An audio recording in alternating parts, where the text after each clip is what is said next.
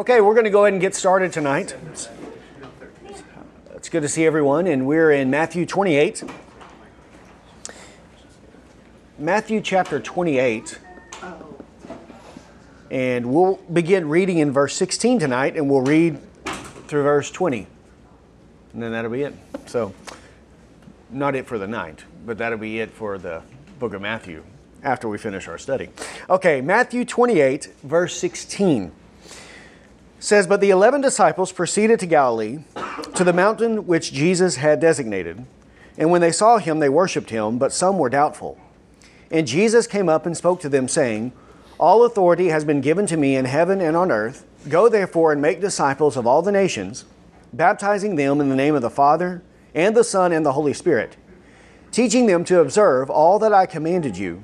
And lo, I am with you always, even to the end of the age. Let's pray. Heavenly Father, we thank you for the time to meet together tonight with your body, and Lord, to have before us the very words of life. Lord, we do pray that uh, you would speak to us tonight. Lord, that you would reveal spiritual truths to those who are spiritual. Lord, that we would see and understand what it is that you have called us to do, uh, being that we are your ambassadors and we are your disciples here on this earth. You are our King, and we are to obey your will in all things. and Lord, you have called us to be uh, taking the gospel to the very ends of the earth. And Lord, we thank you that this calling uh, that you gave to uh, those original disciples of yours, uh, Lord, that we are the beneficiaries of, of such a movement. Lord, knowing that uh, we were ransomed from the futile ways uh, that were, we inherited from our forefathers. Lord, knowing that uh, our ancestors were pagans, they were idolaters, uh, they were ignorant, they lived in darkness, uh, and were under your condemnation for many years. And yet, Lord, in your kindness, uh, you deemed it uh, good and gracious to send the gospel, Lord, to those areas where our forefathers were. Uh, and that, Lord, in due time, many of them believed that gospel, and it has been handed down to us who are their children. And so, Father, we thank you for your kindness and your mercy, and also the diligence and faithfulness of future, uh, former generations. And we pray that we would stand, Lord, in this line as well, and that there would be many in the future, Lord, who call upon your name uh, through the witness and through the testimony that we leave here on this earth. So, Lord, would you bless our efforts and will you continue to spread your kingdom? And it is in Christ's name that we pray. Amen. All right, so here we are at the end of the book of Matthew, and we remember that uh, Christ has been resurrected. He has revealed himself uh, to the women and to the disciples. Uh, and now we come to the end where Jesus is going to uh, give them his final commission. Now, there is many things that happened in between his resurrection and his ascension into heaven because Jesus was on the earth some 40 days uh, in between that time. And during that time, he spent it with his disciples, teaching them, instructing them, further equipping them after his resurrection to be prepared for the work of ministry that they would carry on. What Jesus began, they will pick up the mantle and then they will carry it forward. And again, as we were saying in the prayer, we are the recipients and the beneficiaries of such ministry because none of us are Jews and all of us are Gentile, Gentile sinners. Uh, and at one time, our forefathers uh, worshiped idols, they lived in darkness, they lived in futility.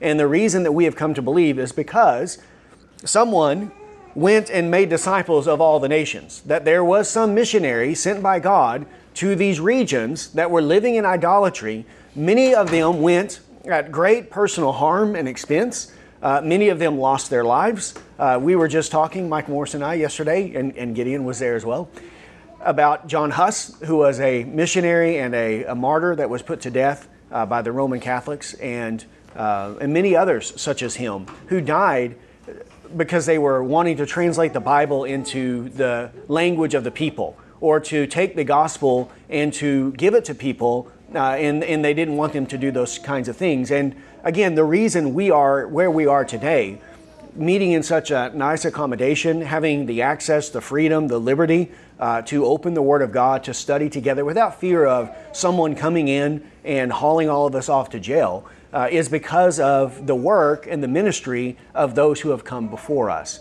And so we need to be grateful for that, grateful to God, grateful for them and to their memory and what they have done for us.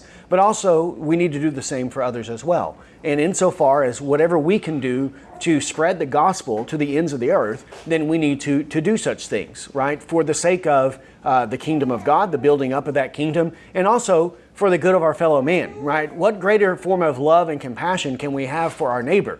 Love your neighbor as yourself. Well, what greater thing can we do for our neighbor than to share the gospel with them, to preach uh, the, the Christ to them by which they can be reconciled to God? There is no greater thing that we can do because there's no greater need that each and every man has than the need to have their sins forgiven. And if we were in that situation, living in darkness, living in our sin, would we want someone to come and speak the truth to us, share the gospel with us by which we could have our sins forgiven and be reconciled to God? Well, certainly we would want someone to do that for us, and someone did do that for us.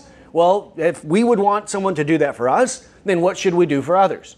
You do to others as you would have them do to you. So, this is our mandate, our call to be faithful, to go and to preach the gospel, and to make disciples of all the nations. So, let's pick up in verse 16 and we'll go through, and the majority of our time will be spent in what, again, is commonly called the Great Commission. This commission or this sending out uh, of Christ, of his disciples, which is a perpetual mission, a perpetual commission for the church of all ages, right? This is something that they fulfilled, but it is continuing to be fulfilled in each and every generation. And it is our duty and our call as a church to fulfill what Jesus has commanded here. So, there, verse 16 and 17. But the eleven disciples proceeded to Galilee, to the mountain which Jesus had designated. When they saw him, they worshiped him, but some were doubtful. So here we remember that Jesus originally revealed himself to the women. He told the women to go tell his brothers that he had risen and to tell them to go to Galilee and then he would meet them there. And this is what he did. And then he spent the 40 days there with them in Galilee in this region, teaching them, instructing them, equipping them, comforting them before his ascension into heaven to sit at the right hand of God. And so the 11 disciples went to Galilee.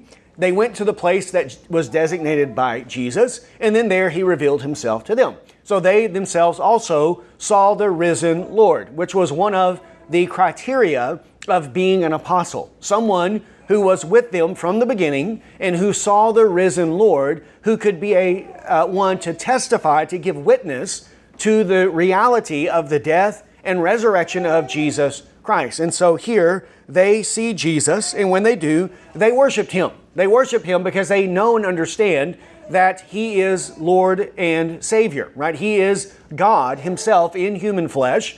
He still has his human body, though it is resurrected and glorified, but he is God in human flesh, and so they rightly worship him, right? And it is good and proper for us to worship Christ. They do this but then some were doubtful. Some were doubtful. And we remember in John chapter 20 that Thomas was not there when Jesus first appeared to the disciples, and Thomas was doubtful, right? He refused to believe until he saw it with his own eyes, until he touched Jesus with his own hands. And this is not uh, a commendation of Thomas, but rather shows the weakness of his faith, right? And it is a comfort to us because our faith is also often very weak as well. Just as it was with Thomas, so also we many times are filled with doubts. But Jesus does not cast Thomas aside. He does give him a mild chastisement, but at the same time, he confirms his faith, builds it up, and then sends him out. And we know, at least uh, from tradition or church history that Thomas did prove himself to be a faithful disciple of the Lord. And uh, many believe that he was martyred or put to death in modern day India, is where that took place. John 20, 24. But Thomas, one of the twelve, called Didymus, was not with them when Jesus came. So the other disciples were saying to him, We have seen the Lord. But he said to them, Unless I see in his hands the imprint of the nails, and put my finger into the place of the nails, and put my hand into his side, I will not believe. After eight days, his disciples were again inside, and Thomas with them. Jesus came, the doors having been shut, and stood in their midst and said, Peace be with you. Then he said to Thomas, Reach here with your finger and see my hands, and reach here with your hand and put it into my side. And do not be unbelieving, but believing. Thomas answered and said to him, My Lord and my God. Jesus said to him, Because you have seen me, you have believed. Blessed are they who do not see me and yet believed. So here, Thomas was doubtful. Jesus rebukes him, tells him, Don't be doubtful, right? Don't be unbelieving, but rather you should believe. He does what's necessary to confirm his faith. And then he also gives a special blessing to those who do not see Christ and yet believe. Believe on the basis of the testimony of the apostles of Jesus Christ, which would be a description of us. Because none of us have ever seen Christ, nor have we touched him. We've not seen him with our physical eyes or touched him with our hands, and yet we believe in the resurrected Lord. Now, our faith is not a blind faith, it's not a stupid faith. We have great reasons for us to believe because we have the testimony of the holy apostles of Christ, who were trustworthy men, men that were led by the Spirit of God, and we know that they cannot lie, but what they speak is truthful, and their testimony is sufficient for us to believe it. And then also, of course, the working of the Spirit within us. Then, verse 18, Matthew 28 18. And Jesus came up and spoke to them, saying, All authority has been given to me in heaven and on earth. Here, this is the basis or the uh, for what he will say in verses 19 and 20. Right? 19 and 20, this is the command that he expects of the disciples, but the basis for this commandment, right? The authority upon which this commandment resides is what he says in verse 18. And that is that all authority has been given to me in heaven and on earth. All authority belongs to Christ. Jesus Christ as both fully God and fully man, right? It's important for us to remember this that when he is exalted to the right hand of God, when he is given a name that is above every name, it is the name of Jesus Christ, right? Jesus of Nazareth is exalted in that way. Certainly, as the Son of God, the second person of the Trinity, he was exalted for all eternity. He had the glory that he shared with his Father for all eternity. And in that sense, he possesses all authority because God is over all things.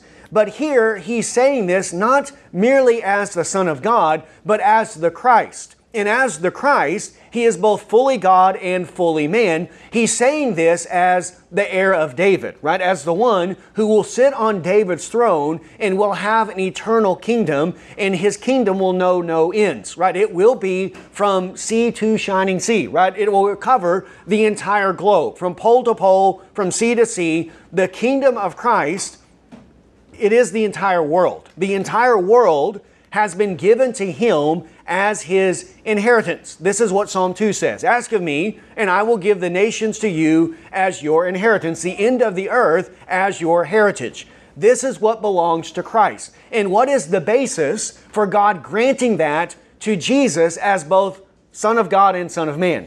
It is his death on the cross, his obedience to the point of death even death on the cross. This is what it says in Philippians chapter 2, verses 7 to 11. Because he was obedient to the point of death, even death on the cross, therefore God has highly exalted him and has bestowed on him a name that is above every other name, that at the name of Jesus every knee will bow in heaven and on earth and under the earth, and every tongue will confess that Jesus Christ is Lord to the glory of God the Father. He has been given the world, the nations, as his heritage. It belongs to him. He is the rightful ruler of this entire world, right? And this is why all authority has been given to him as the Christ, as the Messiah, as the Davidic king. He has this authority over the world. It belongs to him. He is the rightful ruler of every kingdom on this on the face of this earth. Every corner of the globe belongs to him as King of Kings and as the Lord of Lords. 1 Corinthians 15. 1 Corinthians 15, verses 25 to 28.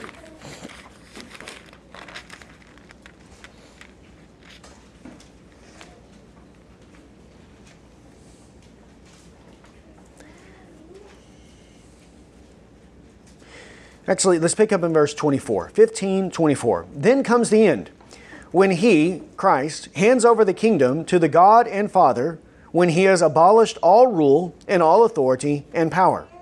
For he must reign until he has put all of his enemies under his feet.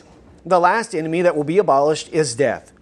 For he has put all things in subjection under his feet. But when he says all things are put in subjection, it is evident that he is accepted who put all things in subjection to him.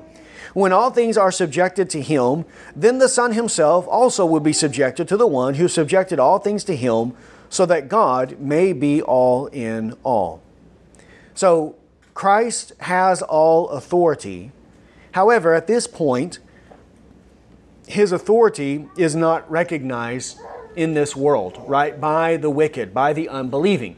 It is recognized in the church, right? We know no other master and Lord than our Lord and Savior Jesus Christ. He is the one that we give our ultimate allegiance and our supreme devotion to. But in this present world, many people do not recognize the authority of Christ.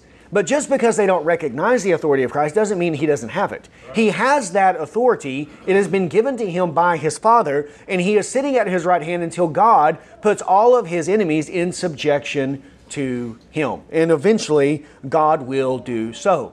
So there is no corner of the globe where Jesus does not have authority.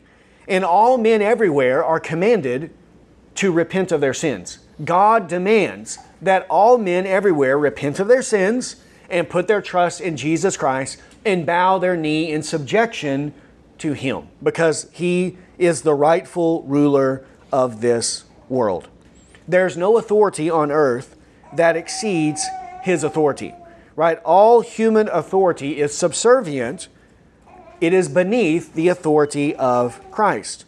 That means that no ruler, no judge on this earth can contradict Christ.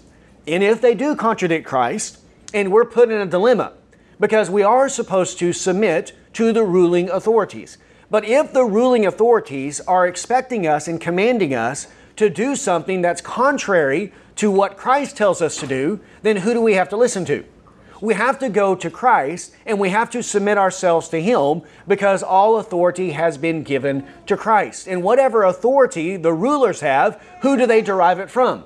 They derive it from Christ. So their authority comes from Him, and they don't have the authority to, uh, to overthrow the command of Christ or whatever Christ is seeking to do. Our allegiance, our faithfulness, our obedience must be to Him and to Him alone. So the church, right, the church has the sovereign right to go into all the world and preach the gospel to every nation. And it does not matter if it's a Muslim nation. We have the right given to us by Christ to go into that country and to tell them to quit worshiping their false God, the false God of Islam, and to worship Jesus Christ. We have the authority to go into a Hindu country and to tell those Hindus to stop worshiping their false gods and to worship Jesus Christ, that He is the true God, He is the ruler and Lord of this world, and you should bow your knee to Him and not give it to these worthless idols. Or any pagan country where they worship spirits, where they worship trees, the rocks, the mountains, whatever it is that they worship there. We as Christians have the, uh, the right and the authority from Christ to go into those places and to demand, command those people to repent of their sins and to put their faith in Christ. And that is a very compassionate thing for us to do, right? It's good for them, for us to do that because this is the way of salvation. There is no salvation in Islam. There's no salvation in Hinduism. There's no salvation in paganism or any other false religion in the world. Where is salvation found? There's only one place of salvation, and that is in Jesus Christ our Lord. And all authority belongs to Him. Therefore, we can go to any part of the world and preach the gospel in defiance of any man. Right? No man can tell the church that you cannot come here and preach the gospel. Because whose authority overrides theirs? The authority of Christ. And Christ has all authority. And He has told us to do what? To go into all the world and preach the gospel to every nation. To every nation. Now, that means that sometimes Christian missionaries will be put to death. And that has happened over the course of history. It means sometimes that they will be put in prison, they will be beaten, they will be treated like the scum of the earth. And that has happened throughout the history of the church. But God will reward them. He will honor them and reward them. But ultimately, many times in these places where early missionaries were put to death, eventually someone, God built upon their foundation, and many people have been converted in many of those places. And certainly, even from our own heritage or ancestry, that our forefathers probably, likely put to death Christian missionaries that came to preach the gospel to them. And it was because more kept coming to do that good work that we are in the situation that we find ourselves in today. Acts chapter 5. Acts 5:27. Acts 5:27.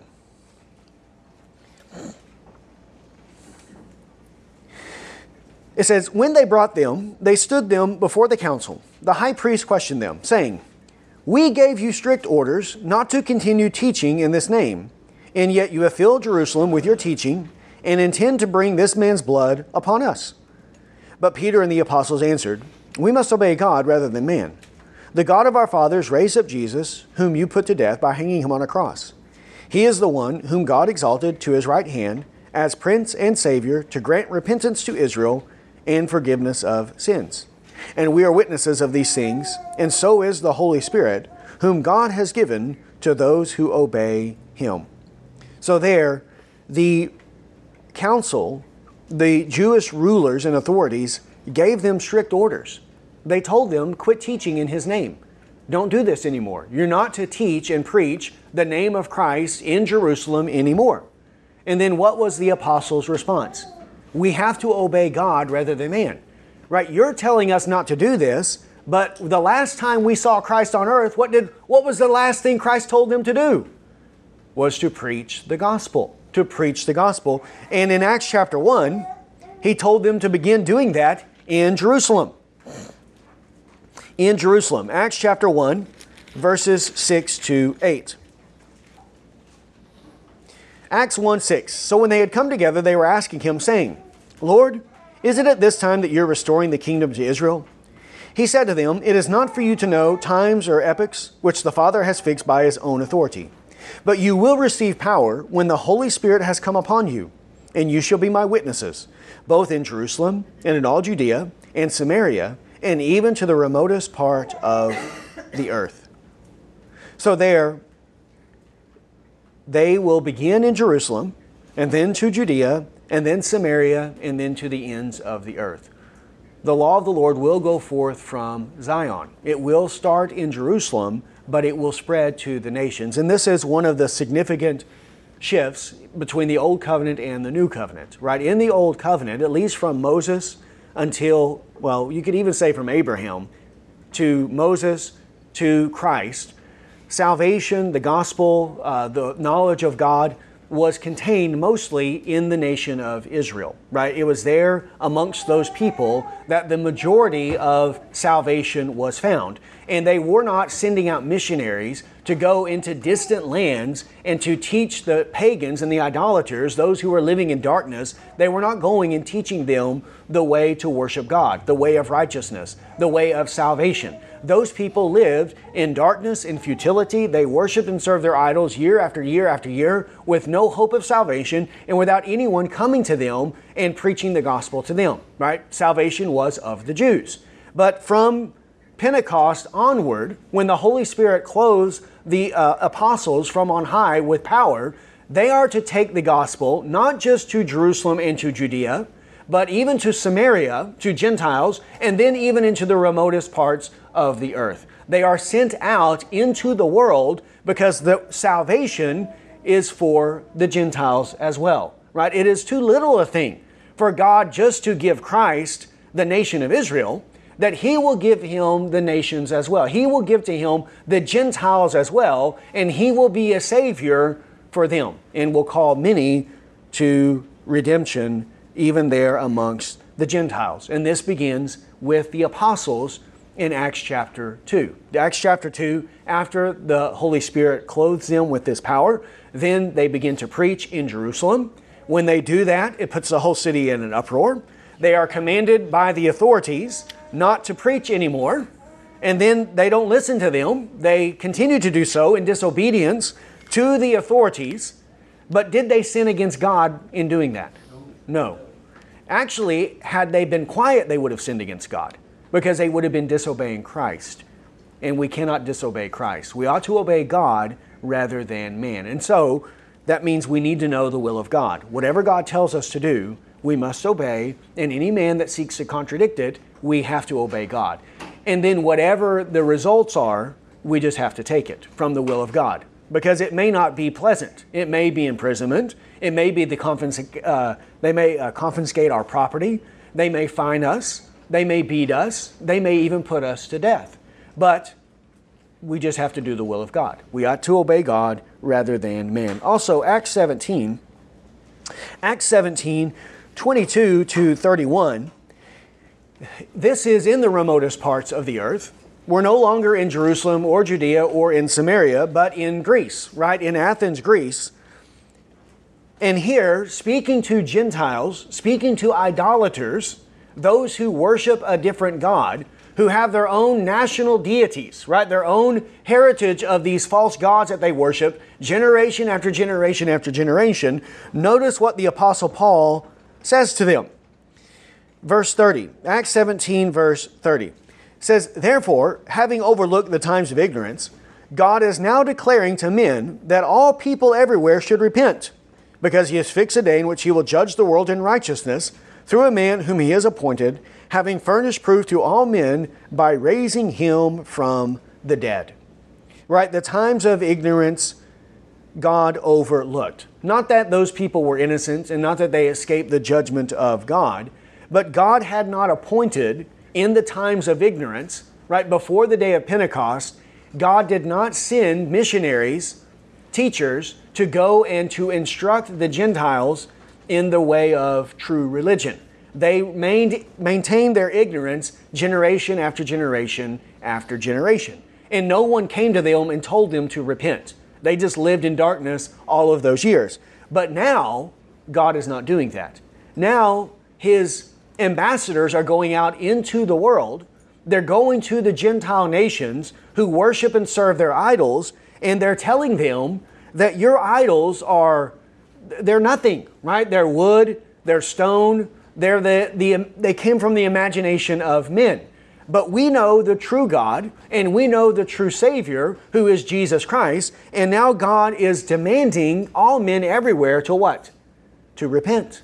To repent from your idols, your dead idols, and to worship and serve the true and living God. Like the Thessalonians, right? When they came to them, they renounced their idols and they worshiped and served the true God. They turned from idols to the living God. This is what they are going. And all of this is based upon the authority of Christ. His authority as King of Kings and Lord of Lords and as Lord of His church. He is the one that has all authority in heaven and earth. Therefore, He has the right to send His ambassadors into the world and to tell them that He is the King and that they should submit to Him. And this is for their benefit. It's for their good because can there be any greater blessing than being in the kingdom of Christ? Than having Him as our Savior and Lord? He's a good king, right? He's the best king that we can have. Why would we want to live in idolatry when we can worship and serve the true and living God who is kind and gracious and merciful and who forgives us of our sins, right? And who will give us an eternal inheritance. So it is a kindness. It's not merely an authoritative mandate, though that certainly is true but it is an act of love and mercy for God to send out ambassadors into the world to call men to repent of idolatry and to teach them the way of salvation, the true knowledge of God found in the person of Jesus Christ. Okay, so the authority is verse 18. Then the commission. First is to go and make disciples of all the nations. The first thing is to go. You have to go to them because they're not going to come to you. they are living in idolatry. They're over in Greece, they're in Rome, right? They're in uh, Asia Minor at this time. They're in England. They're in modern day France, Germany, all of these areas. This is where the people are.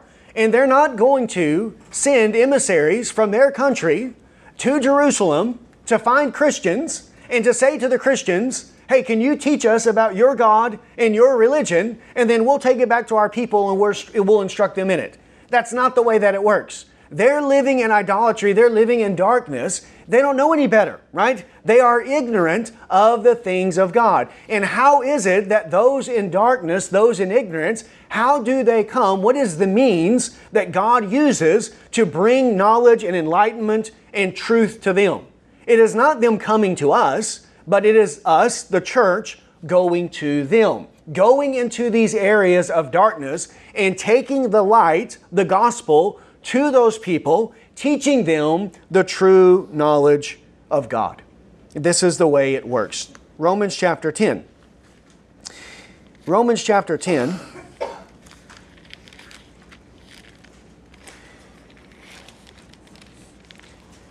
This is the means that God uses in order to call his elect to salvation. And God could do it in whatever way he wanted. He could do it himself from heaven. He can speak from heaven if he wants to. Has he not done that before? He has done it. He could send an angel to do it if he wanted to, and the angel could go and communicate it. But part of the blessing that God gives to his church is that he uses us, his people, to be his ambassadors, to be his mouthpiece, to teach people the word of God. And that is an honor that God would put his word into our filthy mouths, right? Our lips that are accustomed to cursing men, to vileness, to sin, and that God would so purify us and our tongue that our tongues would have the gospel in them and that we could be the means used by God to instruct people in the way of righteousness. Wouldn't we all, if God said, I want you, I'm going to use you to create worlds, to create planets, to create stars and I want you to speak, and I'm going to speak through your word and create stars and worlds and planets and animals and all these kinds of things. Wouldn't everyone be falling over themselves saying, Oh, this is so wonderful, it's so great? Well, God hasn't called us to do that, to create worlds and planets and these types of things. But He has called us to be the means, the source that He uses to call dead men out of the tombs to life through the preaching of the gospel. What greater honor could God bestow upon His church than to give them the gospel in these earthen vessels and to use us as the means of granting salvation to His elect? For Him to share the work of redemption with us, to use us as His hands and feet, this is a great honor and a great blessing from the Lord, and one that we should be very grateful for that God has allowed us to do that. Isn't it a great honor for fathers and mothers to be able to teach their children and their grandchildren the gospel? That is a, a, great honor that God grants to us. And so we should embrace that and be faithful to do it diligently. Uh, Romans chapter 10, verse 12. There is no distinction between Jew and Greek, for the same Lord is Lord of all, abounding in riches for all who call on him. For whoever will call on the name of the Lord will be saved. How then will they call on him in whom they have not believed? And how will they believe in him whom they have not heard? And how will they hear without a preacher? And how will they preach unless they are sent? Just as it is written, How beautiful are the feet of those who bring good news of good, of good things. However, they did not all heed the good news. For Isaiah says, Lord, who has believed our report? So faith comes from hearing, and hearing by the word of Christ right? The only way one can be saved is by calling on the name of the Lord. We have to call on the name of the Lord to be saved. But he says, How will people call on him if they haven't believed in him? And how can they believe in him if they've never heard of him? And how can they hear of him without a preacher, without someone coming and teaching them? And how can they preach to them unless they are sent? And who is the one who sends out his messengers into the world? Well, ultimately it's Christ. He is the one doing it here. And then, secondarily, it is His church. The church raises up ministers, raises up teachers, and then sends them into the world to go and bring good news to the people. They are to go into all the world and preach the gospel to every nation. This is the way that the gospel spreads, and this is how it has been since the very beginning. Since the very beginning, it began in Jerusalem, and then the apostles they went forth into the world and they took the gospel with them. And then the next generation, and the next generation, and the next generation, and generation after generation after generation, this is the way the gospel has spread into the nations, right? By the messengers going and preaching the gospel. So he tells them to go. And next, make disciples of all the nations. Make disciples, right? Make disciples by preaching the gospel to them. He doesn't say make converts. He doesn't say elicit decisions. He doesn't say baptize as many people as you can. Though, of course, all of those things should happen in the right place. But it is make disciples, right? And what is a disciple? But one who is like his master, who becomes like his master, who is conformed to the image of Christ. Now, I say that because in many of the modern day pseudo evangelism efforts, modern day revivals, not that we're against revivals if they're true, but in many of the revivals that are produced through human effort and human will, it's just about numbers, it's about converts, it's about decisions. but that's not what Jesus is telling them. It's about making disciples. And what is a disciple but a lifelong, faithful follower of Christ? It is not just about getting people to at one time raise their hand, to say a prayer, to join the church, to make some profession of faith in Christ. Being a disciple is something that begins at a certain point at your conversion, but when does it end? Never, right? We never cease being disciples of Christ. It continues throughout the course of one's life. And this is what they are to do is to make disciples. Make disciples just as they were disciples of Christ and Christ was with them, and Christ instructed them and taught them. So they now are to go to preach the gospel, those who believe, to take them and then disciple them and raise them up so that they mature in their faith and they arrive at adulthood. Isn't that what we've been studying in Hebrews chapter 5 and chapter 6? By this time, you ought to be teachers, he says, but you have need for someone to teach you again the elementary principles of the oracles of God. Right? The reason he is upset with them or disappointed with them is because his goal is to make them into disciples, for them to mature, to grow in their faith. He's not content with them just being converted to Christ or for them just making a profession and remaining infants the rest of their life. He doesn't want that. He wants them to mature and grow because the commission of Christ is to make disciples. And a disciple should conform more and more to the image of Christ. This is what we should be doing all of our life. Have any of us conformed perfectly to the image of Christ? And if you say you have, you're a liar. See, I know that you haven't. Right? No one has, right? No one has conformed perfectly to the image of Christ. So then, is there room for all of us to grow? Are we all in need of discipleship and of further growth and being made disciples in new ways in our life? It's a lifelong call to be a disciple of Christ. And this is what they are to do. Matthew 10. Matthew 10, 24. Disciples. Now we also have to ask disciples of whom? Not disciples of Paul, not disciples of Peter, not disciples of Apollos, not disciples of any man on earth. Who are we to be disciples of?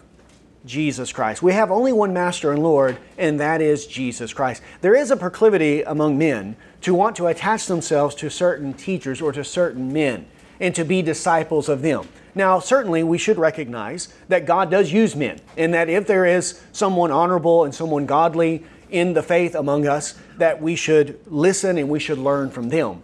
But ultimately, we are to be conformed to the image of Christ and He is our only Master and Lord. This is why Jesus said, Do not call men your fathers and do not call them your teachers, because you only have one Father and you only have one teacher.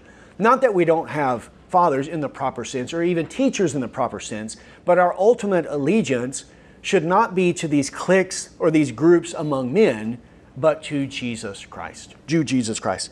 Matthew 10, verse 24. Matthew 10, 24. A disciple is not above his teacher, nor a slave above his master. It is enough for the disciple that he become like his teacher, and the slave like his master. If they have called the head of the house Beelzebub, how much more will they malign the members of his household? So, there, by making us disciples, we are to be like our teacher. We are the slaves who are to be like our master. And who is our teacher and master? But Jesus Christ. The goal of the disciple is to become like Christ, that we would conform more and more to the image of his Son. Right? That's what it says in Romans chapter 8. In Romans 8, 28 and 29, when it says that all things work together for good to those who call God, to, to, uh, to those who are called according to his purpose. And then in verse 29, he says, For those whom he foreknew, he also predestined to be conformed to the image of his Son, so that he would be the firstborn among many brethren. Conformity to the image of his Son. This is the goal of the Christian life, is that our life, our mind, our thoughts, our values, the way that we live, our words, our actions, that all of them would more and more, through the course of our life, conform to the life of Christ. That we would think the way that Jesus thinks, that we would speak the way that He does, that we would love the way that Christ loves, right? That our life would reflect His glory. This is what God has called us to do, and we are to be conformed in that way. And here in Matthew chapter 28, this making of disciples is to be in all the nations, to all the nations, not just to the Jews, and not just in those regions surrounding Jerusalem, but all the nations, which means the entire globe, right? Wherever people are found in this world, right, on this globe, then we should go to them and try to make disciples of all the nations, of all the nations. And this would be in Isaiah 49. We mentioned it or we referenced it briefly or alluded to it earlier. Isaiah chapter 49, verse 6. This is the Father speaking to the Son, to Christ. He says, It is too small a thing that you should be my servant, to raise up the tribes of Jacob and to restore the uh, preserved ones of Israel. I will also make you a light of the nations, so that my salvation may reach to the end of the earth. Thus says the Lord, the Redeemer of Israel, and his Holy One, to the despised one, to the one abhorred by the nation, to the servant of rulers. Kings will see and arise, princes will also bow down, because of the Lord who is faithful, the Holy One of Israel, who has chosen you. It's too small, too small a thing that the death of Christ and the benefits of that death would reach only to the physical descendants of Abraham, only to the elect amongst the Jews, but also he's going to bring in the nations as well. He's going to send out this message of salvation, and this salvation is going to reach the end of the earth. And he will raise up and save people from every tribe, language, tongue, nation under the heavens and they will be there in the end around the throne worshiping both Jew and Gentile alike. And this is why in Ephesians chapter 2 it talks about this wall of separation that existed between Jew and Gentile. He has broken it down, right? Through his blood, through his body, Christ has destroyed this wall of separation that kept the Jews and Gentiles apart. And now, as the gospel goes into all the nations, and if there is in a town believing Jews and believing Gentiles, do they start the first Baptist, uh, no, well, yeah, First Baptist Jewish church of Thessalonica and the First Baptist Gentile church of Thessalonica? That's not what they're doing. What are they doing? Jew and Gentile are together in one body, right? In one church because they all have one master and Lord, our Lord and Savior Jesus Christ. We're all called in the same calling, right? Through the same gospel, the same spirit, the same baptism, the same Lord and Savior. So, all the nations is where they are to go. And then also, baptizing them in the name of the Father and the Son and the Holy Spirit.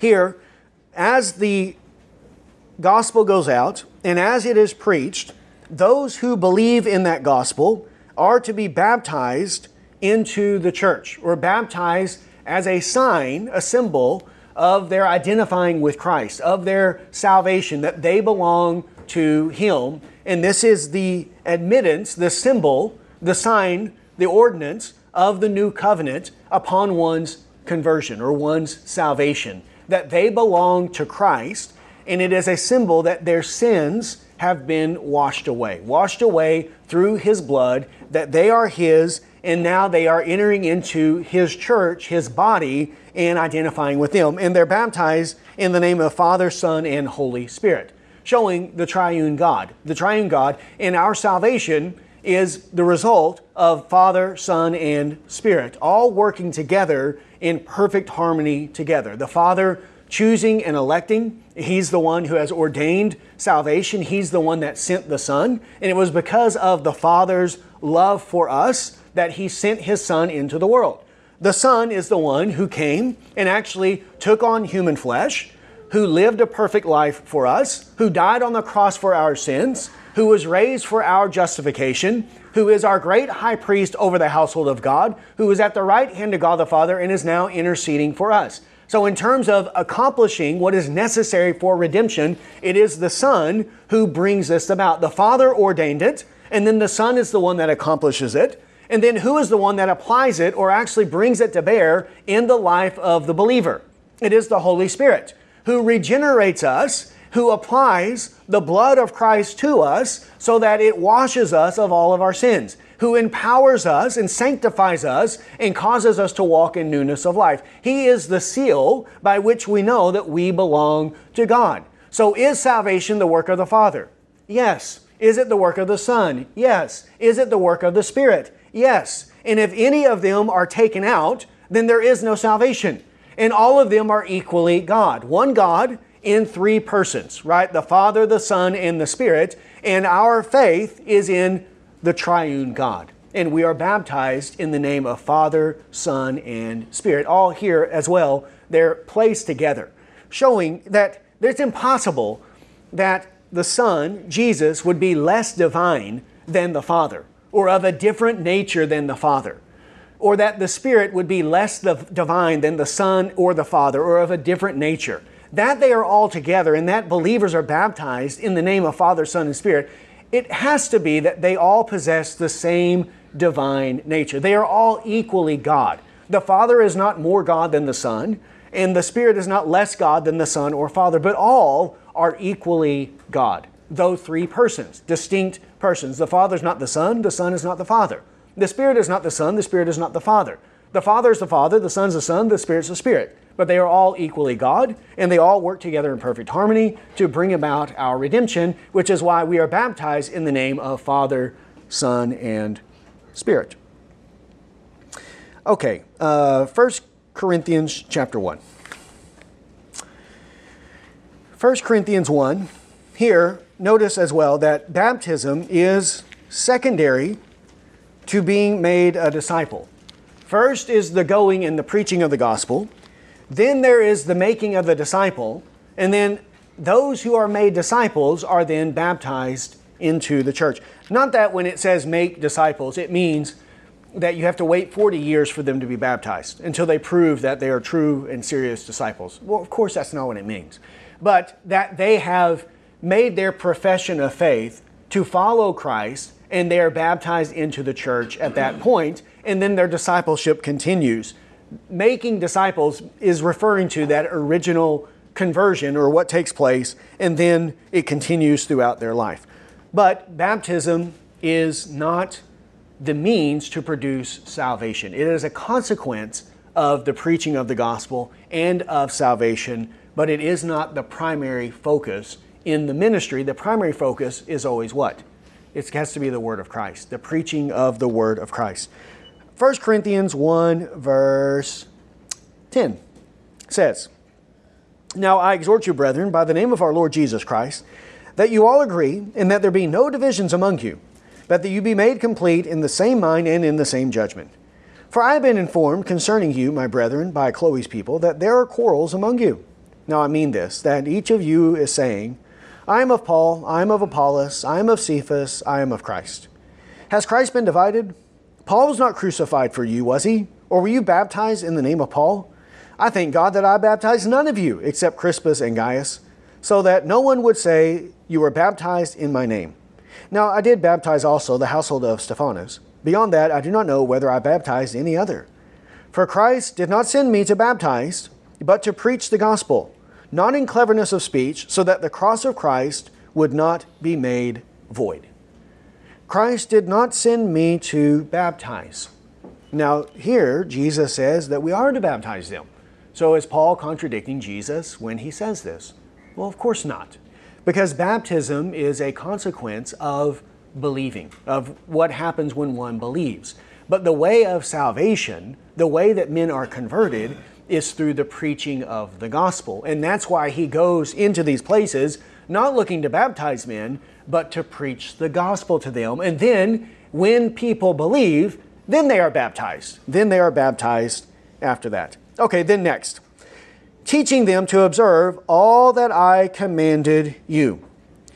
After they are made disciples, that is their conversion, after they are baptized as a sign of their belonging to Christ and their allegiance to Him and admitted into the church, then they are to be taught to observe all that I commanded you.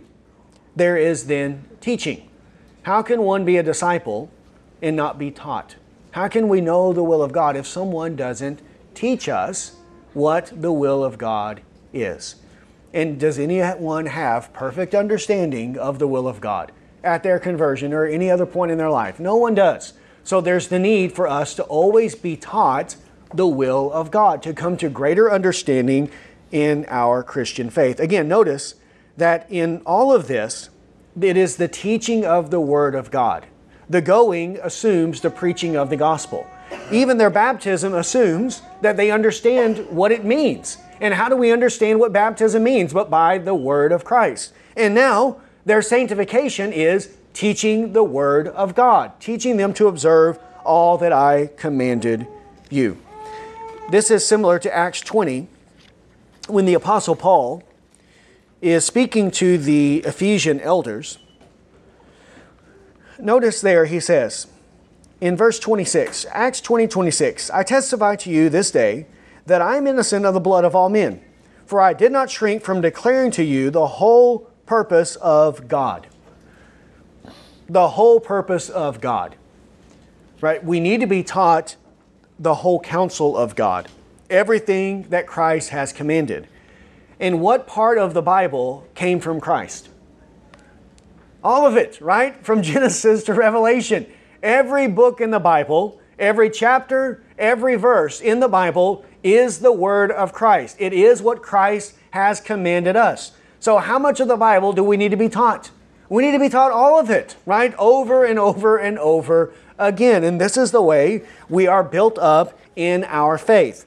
And the means that God uses to bring this about is through teachers. God gives these gifts to his church, he gives teachers for the equipping of the saints to teach, to explain what the Bible means, what it, what it says, what we are to do, to explain that to the people. 1 Timothy 4, verse 11.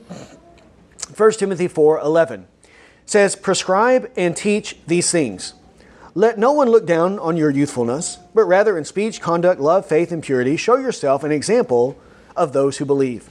Until I come, give attention to the public reading of Scripture, to exhortation and teaching. Do not neglect the spiritual gift within you, which was bestowed on you through prophetic utterance with the laying on of hands by the presbytery. Take pains with these things, be absorbed in them, so that your progress will be evident to all. Pay close attention to yourself and to your teaching. Persevere in these things, for as you do this, you will ensure salvation both for yourself and for those who hear you. So it is to teach these things public reading of Scripture, exhortation, and teaching. Pay close attention to yourself and your teaching, to yourself, your life, the way that you live, and also to your teaching, and persevere in them. Because in so doing, you will ensure salvation both for yourself and for those who hear you, to the people that are under your charge, because our salvation is dependent on the word of Christ. This is why we are to be taught all that Christ has commanded us. Everything. We need to know the will of God. We shouldn't neglect any portion of Scripture. Now, of course, there is the need of prudence. We need to have wisdom in how to deal with people and what people can understand, right? If we're teaching the young ones or even a new believer, I'm probably not going to do a Bible study on Ezekiel 40, chapter 40 to 48 with them, or the book of Leviticus with them. We would probably start with something very simple and easy to understand, like the Gospel of Mark or the Gospel of John. Not that those are simple and easy to understand, but they're more accessible to young minds or to those who are infants or weak in faith than something like Ezekiel 40 to 48. However, is Ezekiel 40 to 48 in the Bible? Yes. yes. And who gave it? Christ. So we do need to read it and understand it to the best of our ability, what it is teaching us and its usefulness to the church. So we need to do all of these things. And that's why I think the best way of teaching is to do verse by verse through books of the Bible. That way you are teaching all that Christ has commanded. And then lastly, the assurance. This is a very big task. He's calling us to go into all the world, to distant lands, to strange people who have strange tongues and customs, and preach the gospel to them. How will we be successful? How will we be able to do such a daunting task? Well, I am with you always, even to the end of the age.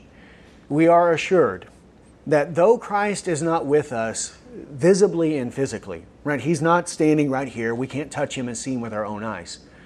But is he with us spiritually? Is he with us invisibly? Is he here in our presence? Yes. And when we go and we take the gospel to someone and we're sharing to them the words of life, who is with us all the time? Christ is with us, and He will never leave us, and He will never forsake us. And even if a band of marauders comes up, uh, some rascally fellows from Proverbs come up and surround us and begin to threaten us and taunt us and start beating us with clubs, is that because Christ has forsaken us? Has He left us? Is He not there with us? No, He's even there. I will never leave you. I am with you always, even to the end of the age. He is always with His church and He's always with His people, and He will never leave us or forsake us. And He is the one that gives us the power, the strength, the ability to do any of these things. It all comes from Christ. So, He is the one that does it. All we are called to do is plant, to water, to do what God calls us to do, but He is the one that will be with us, and He is the one who will equip us, and He gives the growth. This is the same as remember when Elisha and his servant and they were surrounded. They were in the city, and the foreign army had surrounded them, and the servant was terrified because of this army that had surrounded them uh, during the night. And Elisha told him that those who are with us are more than those who are with them. And then he prayed that God would open his eyes, and God opened his eyes, and he saw that surrounding that foreign army were a whole host, a whole army of angels from God. In that those spiritual forces that were with Elisha and his servant, though there were only two of them there in the city, invisibly and physically, they would be no match to this great army.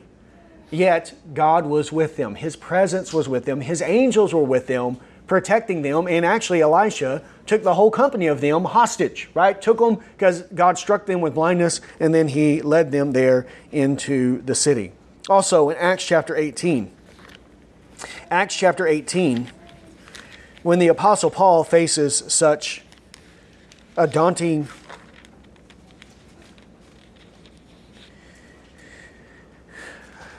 opposition, notice what happens. Acts 18:5. But when Silas and Timothy came down from Macedonia, Paul began devoting himself completely to the word, solemnly testifying to the Jews that Jesus was the Christ. But when they resisted and blasphemed, he shook his garments and said to them, Your blood be on your own heads. I am clean. From now on I will go to the Gentiles. Then he left there and went to the house of a man named Titius Justus, a worshiper of God, whose house was next to the synagogue.